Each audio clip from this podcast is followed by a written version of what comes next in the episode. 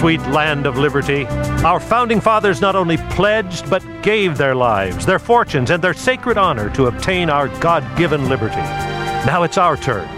Liberty can only thrive if it's alive in the hearts of a freedom loving people. I'm Dan Matthews, and I'm pleased to welcome you to Freedom's Ring. Here's our host and constitutional lawyer and minister, Alan Reinach. Welcome back to Freedom's Ring, my friends.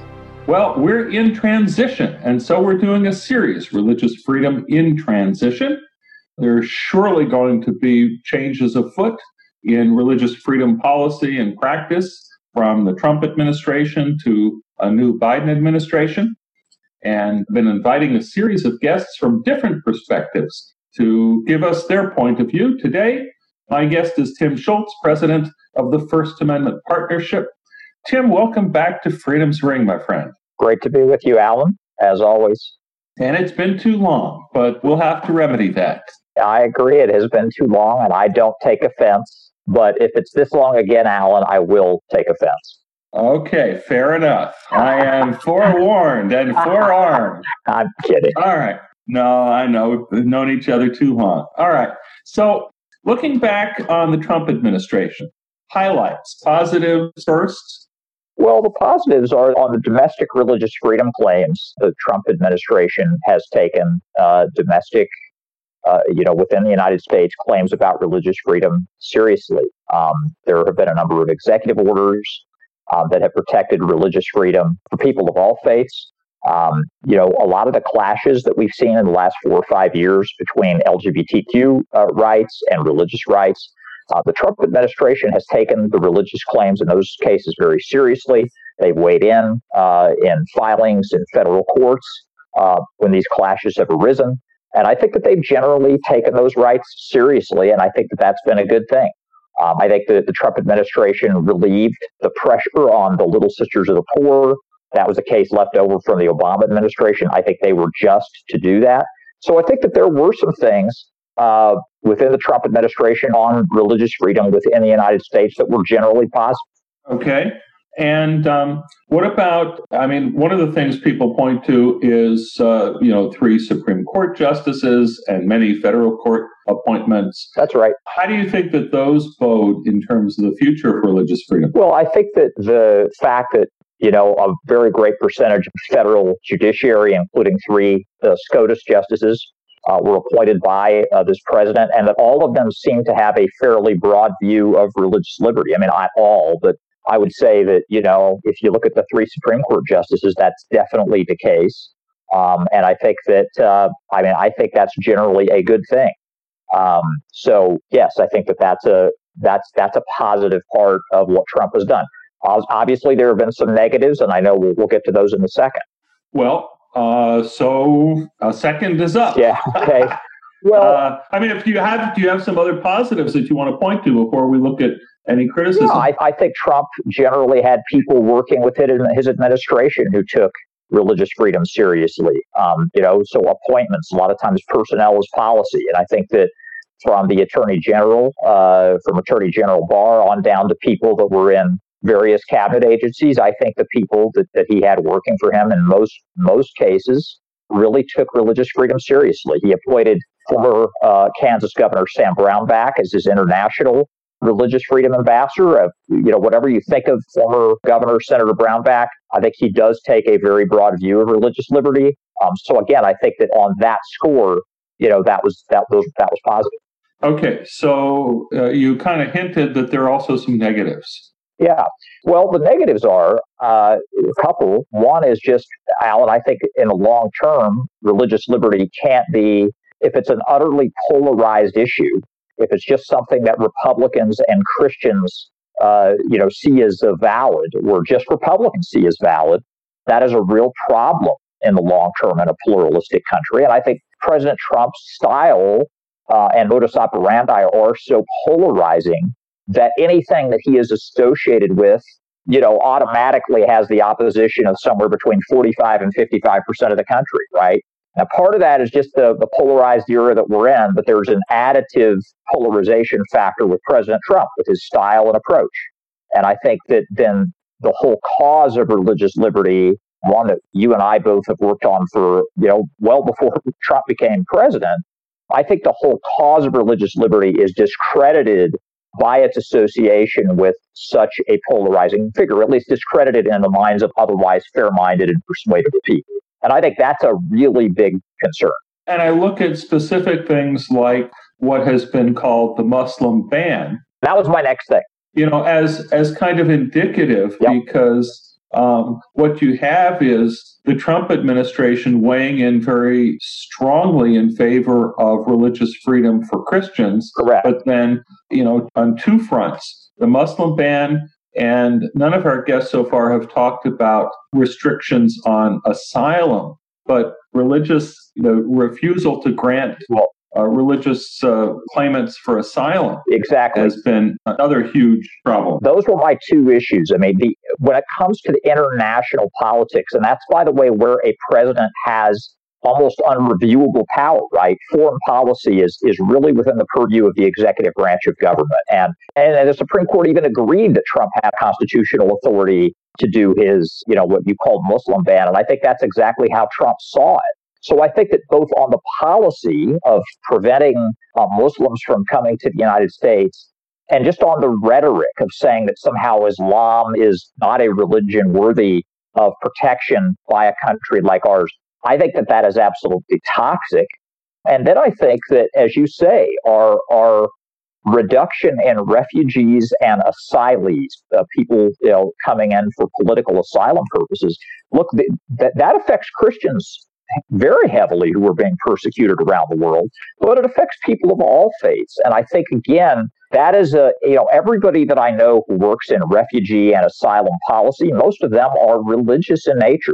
Our biggest refugee and asylum programs in the country are run by religious entities. And they were all absolutely um, just uh, could not be more worried about the policies that this administration advanced in those areas. So and I really expect, and I know, uh, you know, you're, anyway, that's what I think have been the biggest failures of this administration.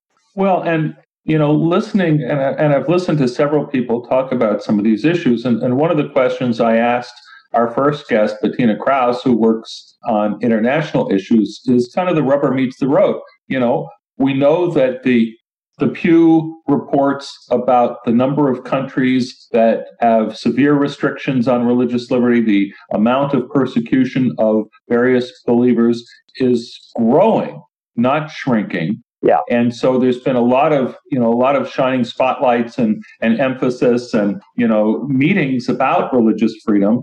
But, you know, have we actually made a dent? And the concrete issues you're pointing to uh, suggests that you know the America First approach uh, has not increased our ability to uh, to address these issues, but has had the opposite effect.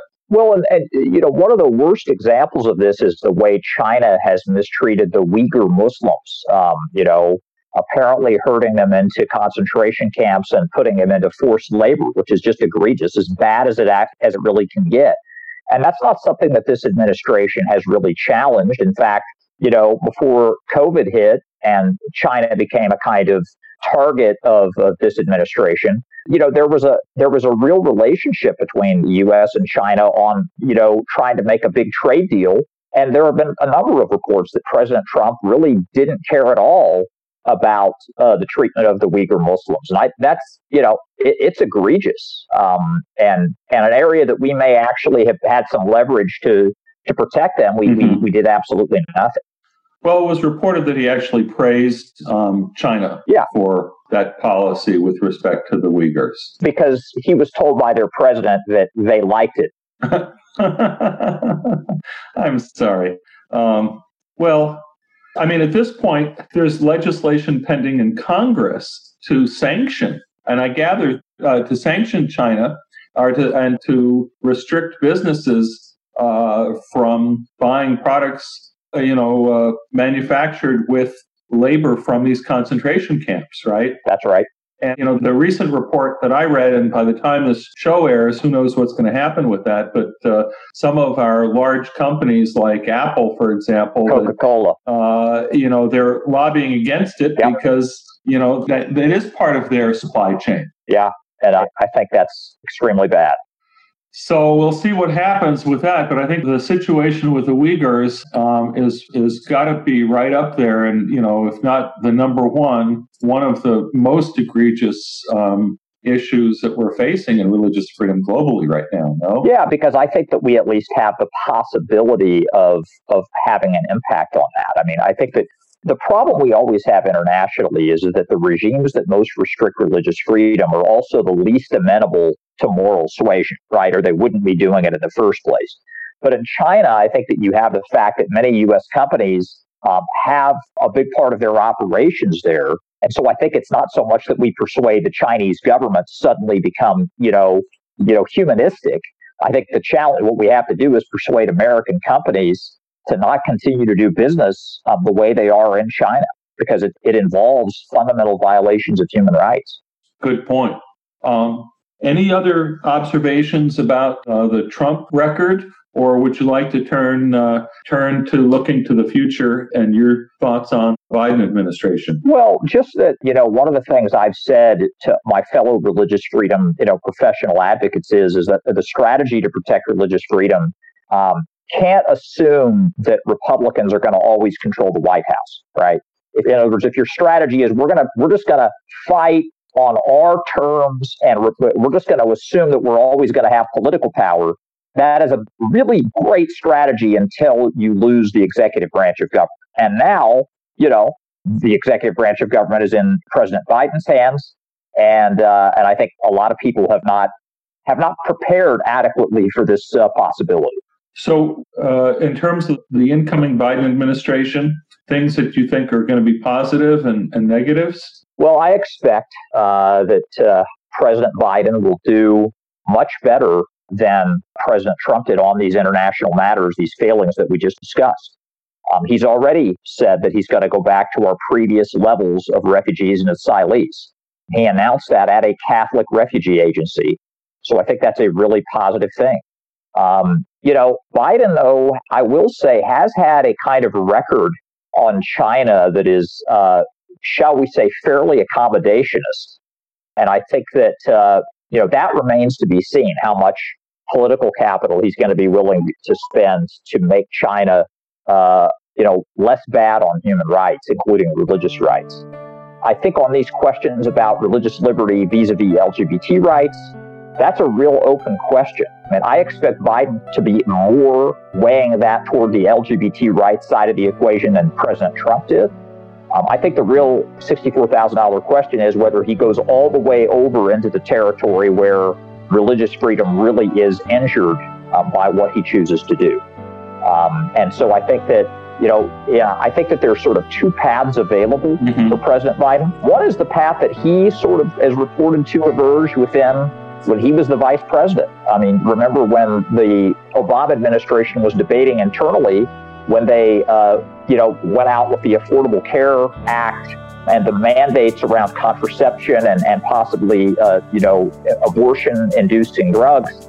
Biden really urged internally for an accommodationist position for religion internally. He lost that argument. But the question is, is he now going to, as president, be accommodationist, or is he going to give way to some in his party who say, you know, that religion is just about being a, a license to discriminate and we need to go after them? And that is a really open question. So we're going to leave it there. Yep. And uh, wait to see what happens. Uh, you know, very interesting developments. Our guest today, Tim Schultz, uh, president of the First Amendment Partnership. A pleasure as always. A great discussion. Yes, indeed. Thanks for being with us. Thanks, Alan. As we close, friends, remember at Freedom's Ring, we don't just talk about religious freedom, we help workers suffering religious discrimination. Check out our legal resources page at churchstate.org. This has been Freedom's Ring. I'm your host, Alan Reinach. Until next week, let freedom ring.